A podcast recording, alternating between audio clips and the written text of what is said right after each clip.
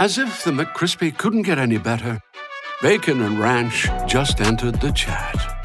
The Bacon Ranch McCrispy, available at participating McDonald's for a limited time. Ba-da-ba-ba-ba.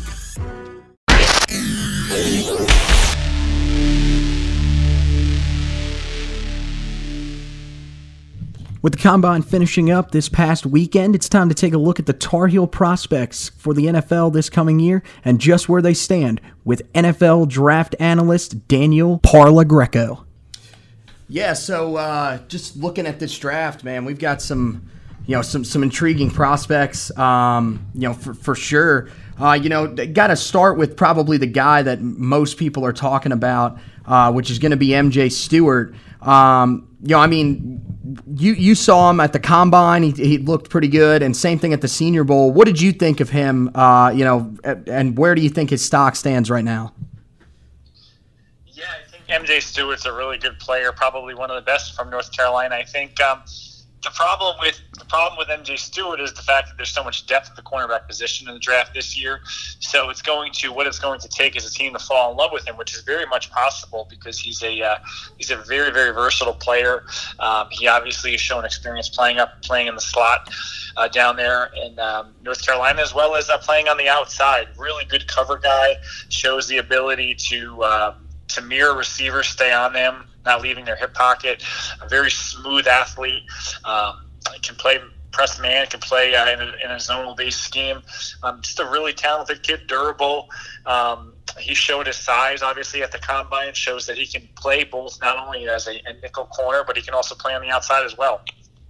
Yeah, I mean, that's kind of the thing I've been seeing, and a lot of the guys I know that I've read the articles on when it comes to MJ, they're saying he's pretty much just a nickel corner. Do you think that right now NFL teams are really just looking at him as a nickel corner, or do you think that they could be looking at him as a flexible enough option to be able to play outside if he has to?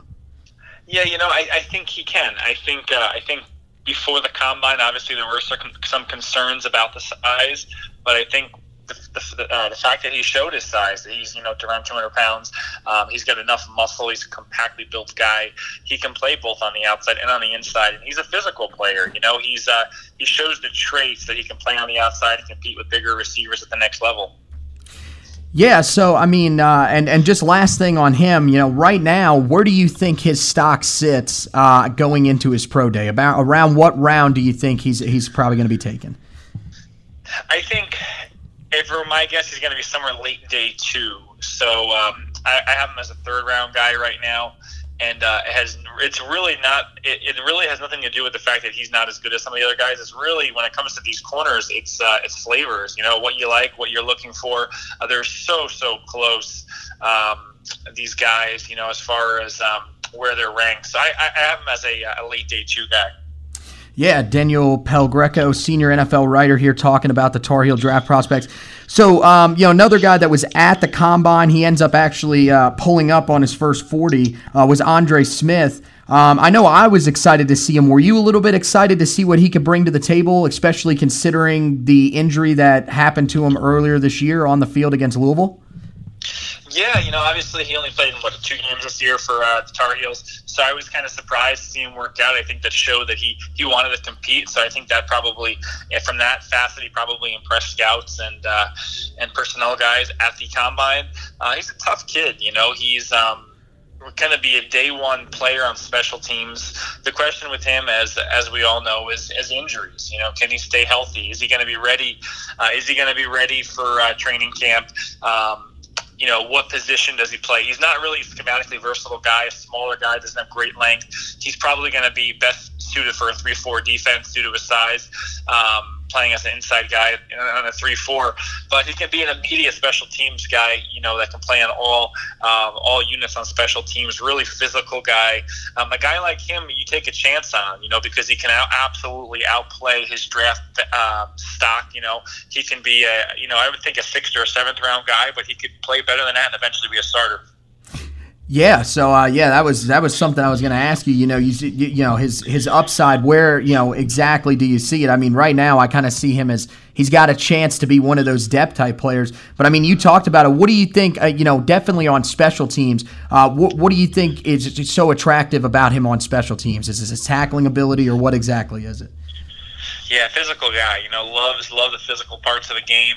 Special teams. You want a guy that. Has a leaves nothing on the field, not afraid to take on guys. You need those guys in your special teams units that will be those guys that are going to eat up blocks, to open up things for the gunners, to open up things for the speedier guys on the outsides. And Andre Smith, he can take on blocks. He'll fight through them, and he's got those powerful arms, those powerful hands that he can make an impact. And I think he's going to be. He's going to be a force, and I think he's a guy that you can draft that's also going to be possibly a game day player. We oftentimes talk about the 53-man roster, but is he going to be one of the guys, the 46 guys that's called up on game day? And because of his special teams ability, that's going to make him an attractive candidate because of his physical nature. Yeah, I mean, he decided to leave early. Do you think right now that was the right move for him? It's so hard to say. Based on his injury, I probably, if I were him, not knowing all the details, obviously, of his personal life and things of the such, but I probably would have stayed another year just because of the fact that he's, he only played 2 games this year. He had an opportunity to have the full off season to recover, show NFL evaluators that he can come back and have a strong senior season, which I think could have upped his value because I think he's got a lot of potential. Talking with Daniel Perlegreco, senior NFL draft writer. So, those were the guys that were at the Combine. One that I thought was kind of weird that he didn't get an invite. I really thought he would be a good fit at the Combine and have a chance to actually get to show what he's got. I thought it was Austin Proehl. To me, I thought he should have been there. Did you think that he deserved a Combine invite? Yeah, I think so. I think he did. Similarly to what we talked about with MJ Stewart, wide receivers and cornerbacks, there's so many every year that get drafted. I believe they're the 2 positions that get drafted more than any other position. So there's just so much depth. I think Proehl has been a really, really good player for North Carolina. I think obviously the injury didn't help him. He didn't really get a chance to show he had the talent, but when he had the opportunities, obviously there's so many receivers on the North Carolina depth chart the last few seasons, and when he finally gets the opportunity to really showcase his ability, he gets injured, so I think he really has had kind of a case of bad luck, this past year, but he's a talented guy, he's a really, really good route runner, footwork, he can create for himself, really good hands. The question with him is going to be obviously not an overly explosive guy. He might be limited to a slot player at the next level, even though he didn't really play much in the slot. So he doesn't have that experience of really playing a lot in the slots with the Tar Heels. But due to his size, I think a lot of NFL evaluators are going to say, okay, he's a slot player, but he doesn't really have a lot of experience playing in that role in college. So I think all those things hurt him, but I think he's another guy that could that can really impress in training camp for a team. Yeah, he's a guy to me. I think he's probably going to be a better NFL player than he was a college player. With the chance that he might get. He seems like a scheme fit guy. Where do you think? Are there any teams that really would come to mind that might stand out as to where he would fit? Well, obviously, the obvious comparison of a team that would take him would be like a team like the Patriots, that can use these smaller, shiftier, versatile guys that can play a role on the offense. But like I mentioned, there's a handful of these guys in this draft that are both running backs and also slot type of wide receivers that can play out of the backfield too. So the question is going to be Austin Proehl better than the next guy? Is he better than this guy? Is he better than that guy? So that's what teams are going to have to figure out. I think he has a role, and I think he's going to have to really impress. He's going to be one of those guys that, like you mentioned, he could absolutely be a better NFL player than college, but he's going to have to show it in training camp to earn a roster spot for a team, because I think he's looking at, a day 3 selection, a late day 3 selection. He might even be an undrafted free agent. So he's going to have to really, showcase in camp for a team. Last thing on him, do you think with his dad being Ricky Proehl, you think that helps him out at all?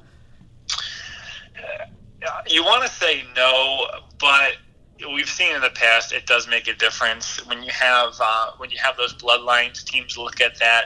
This is a guy that obviously is a hard worker. He's got good bloodlines. Teams that know his father knows the kind of player he was, how seriously he took his craft. So it could help him when it comes to a really close report, when it comes to two guys that have almost identical scouting reports or scouting grades, that could give him the edge. But it shouldn't make a huge difference.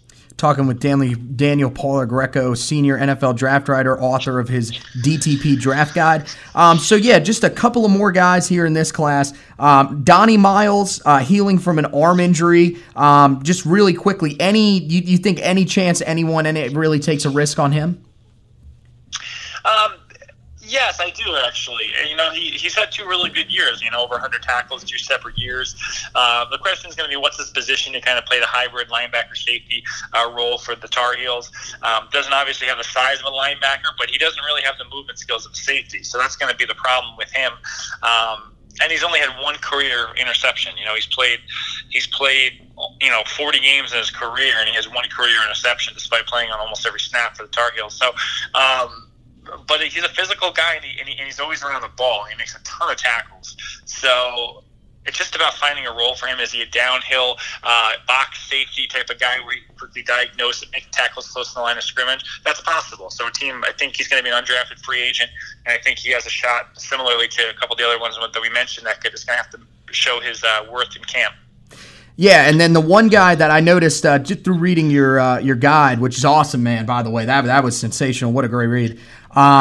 It's Bentley Spain. You're really high on him. This is a guy that, I've seen some of the other guys that are really the draft analysts, as they say. They don't even have him remotely on their boards. What is the thing that you like so much about Bentley, and what do you think will he be able to translate that to the NFL? Yeah, I think Spain. He's a good player. He's got a lot of experience, a high football IQ, good character. He understands the game of football. While he isn't, he's absolutely he's going to need a lot of time. He's going to need you can look at him and you think, okay, he doesn't have great functional strength, nor does he have elite foot quickness. He's played left tackle for the Tar Heels. He's not a left tackle at the next level, but he's got the size, he's got the intelligence, he understands how to play in space, he understands how to use his hands. He's a smart guy that I think could impress. He's going to need some time to develop. He's a guy that a team might want to take a chance on because of his size, because of some of his traits, how he plays and how he understands the game of football, where he's more advanced than a lot of these guys are going to go a lot higher than him. But the things that he needs to improve on, with the right strength and conditioning staff, with a team that's willing to give him some time, continuing to get him stronger, develop his base a little bit more. I think he could be a swing tackle at the next level, developmental guy, and a guy with his size is pretty rare. There's not that many guys in this class that have his combination of size and length. So, those type of guys don't stick around too long. So I think he's going to go somewhere in this draft. The question is how high. Yeah, I remember seeing him. He's faced some of the tougher guys out there. I remember when he was younger, I think it was his redshirt freshman year, he faced Jadavian Clowney. A couple of years ago when we played against Florida State, he really held his own. So yeah, I'm with you. I think there's definitely something there, and teams will not regret giving him a shot at least. And anybody else in this class that you're really keeping an eye on? I know there's a few other guys. The one guy that I think might get an invite would be Casein Collins, just based on what he did this year. But is there anybody else that maybe you're seeing, or that's pretty much it? It's so hard because I review. This year I did the most ever. I did over 300 guys. I didn't watch any more Tar Heels players, so it's hard for me to say. Those are the main guys that were on my radar. That I was informed they're probably draft eligible guys. The guys are going to get drafted. So those are the only guys I've watched for this year. When it comes to next year, obviously there's some guys. A guy that stood out to me at table a little bit is Malik Carney, a guy that's, had two really solid years of production for Tar Heels, got good size, length. He's going to be a guy that's going to, is going to be on the watch list for this year as far as how he does. Can he produce another good season? Can he have a higher sack season than 5.5 sacks that he has the last 2 years? Right. So he's a guy that could work his way up to the day two area for next season. He's kind of one of my favorites in the 2019 class to watch. Yeah, any concern when it comes to him about his size? That's one thing that I think will probably be a little concerning. He's what is he, like 6'3", 230, somewhere around there? Right. Yeah, he's right around that size. Yeah. So it's going to be can he be a 3-4 outside linebacker? Maybe he doesn't have size to put his hand on the ground at the next level, but can he be a stand up guy? Drop a little bit in coverage and also rush the passer in sub packages and clear passing situations. So I think if he can show that this year, continue to show he can get after the quarterback, take on blocks, I think he's going to be an attractive guy to watch this year. Yeah, Daniel Perlegreco, senior NFL draft writer. The draft guide, man, I read it, and that was some awesome stuff, man. So just talk a little bit about how you got into it. It's a little bit different than some of these other major draft guys, Yeah, so what happened is I wrote on some forums, kind of, sports forums, teams I liked, and I noticed that a lot of guys would almost believe some of the draft experts, whether it be Nick Shea or Mel Kiper or any of these guys, and they would basically believe anything they said rather than actually do the work themselves and say, I'm going to have an opinion of my own. So I kind of was, rather than just go off of what they said about particular players, I wanted to watch some of the top guys just to see what I thought, if I agreed with what they thought. And I found out really quickly that, hey, I don't agree. After watching the game tapes of these guys, I don't agree with some of their thoughts on these guys. I think these guys are better than they're giving them credit for, or I think these guys are way overhyped and not as good as they're giving them credit for. So I started doing that. In the first couple of years, I did a handful of guys, mostly the first-round guys I'd watch, and I would write a little analysis on them and put it on the forums. And I started developing a little bit of a following from the forums, and people were really, really liking it, liked my insight, liked what I was doing, and so about 3 years ago, I started putting it all down in a guide, and I did 150 guys the first year, so this was 3 years ago, and I put it on Amazon, I put it on the guide, and I ended up selling hundreds and hundreds of copies, and I was quite kind of surprised about it. The next year after that, I did over 250 guys, and it grew a little bit more. I had a lot more readers, and then this year I did over 300 guys, so it was the most. And so really, I've just kind of focused on building through Twitter, selling my draft guide on Amazon, and that's really it. Just talking to people like yourself, other knowledgeable draft people like college football, but also like the whole draft process. Yeah, man. I mean, the draft process is definitely something, and that's awesome to have a guy like you that, sort of takes the fan perspective from it, not these guys that, do, apparently all this research and everything like you. And I agree. I mean, a lot of people definitely go by, they are going by, well, Matt Miller said this, or, another one that's coming up is John Ledyard. I mean, they're great guys. They do a great job, but I agree, having a fan's perspective is a little bit different. One thing that I noticed when I was reading it, definitely something you said, that you are unbiased. So you're telling me that you are not a fan of any college football team. You do not, wear the gear on game day. No, actually, I don't. I'm more of a kind of a surprise, but I'm more of an NFL fan than a college fan. I'll watch more of the big games, college football. I usually root for the underdog. I don't have a team that I like. My brother-in-law is a huge Florida Gators fan. So when he's around, I'll watch some of the games with him. But for the most part, I watch college football just to get draft analysis. I try not to watch the games when they're on and look at individual players, but I'll go back and watch all the games. And I start my analysis usually like in November, so I'll start going back and watching all the tapes and writing notes on all the guys. So no, I never really started liking a team. And at this point, it's kind of like I don't want to like a team because I feel like it would cloud my judgment, because I know how it does that with my NFL team and with with all my other teams. It clouds your judgment. You're too partial. Yeah, man. Hey, that's awesome. So, yeah, tell them where they can buy the draft guide at and where they can follow you on Twitter, man. Okay, so Twitter, DTP Draft Scout is my handle, my Twitter handle, and my guide is on Amazon. Just type in 2018 NFL Draft Guide. You'll see DTP's NFL Draft Guide, D as in Daniel, T as in Timothy, P as in Perlegreco, my initials. And you'll see it right there. There's a hard copy as well as a digital copy. And I would recommend the hard copy. Yeah. It just came out really, really awesome this year. It's a professional formatted magazine type of look to it. And it's absolutely worth the buy. Yeah, definitely. Great stuff. You guys, if you got a chance, if you got something laying around, man, just, throw a little money that way, and you're not going to regret it, man. So, hey, thank you very much, man, and we'll definitely have to have you on again before the draft. Thank you so much. Good, looking forward to talking again. All right, man.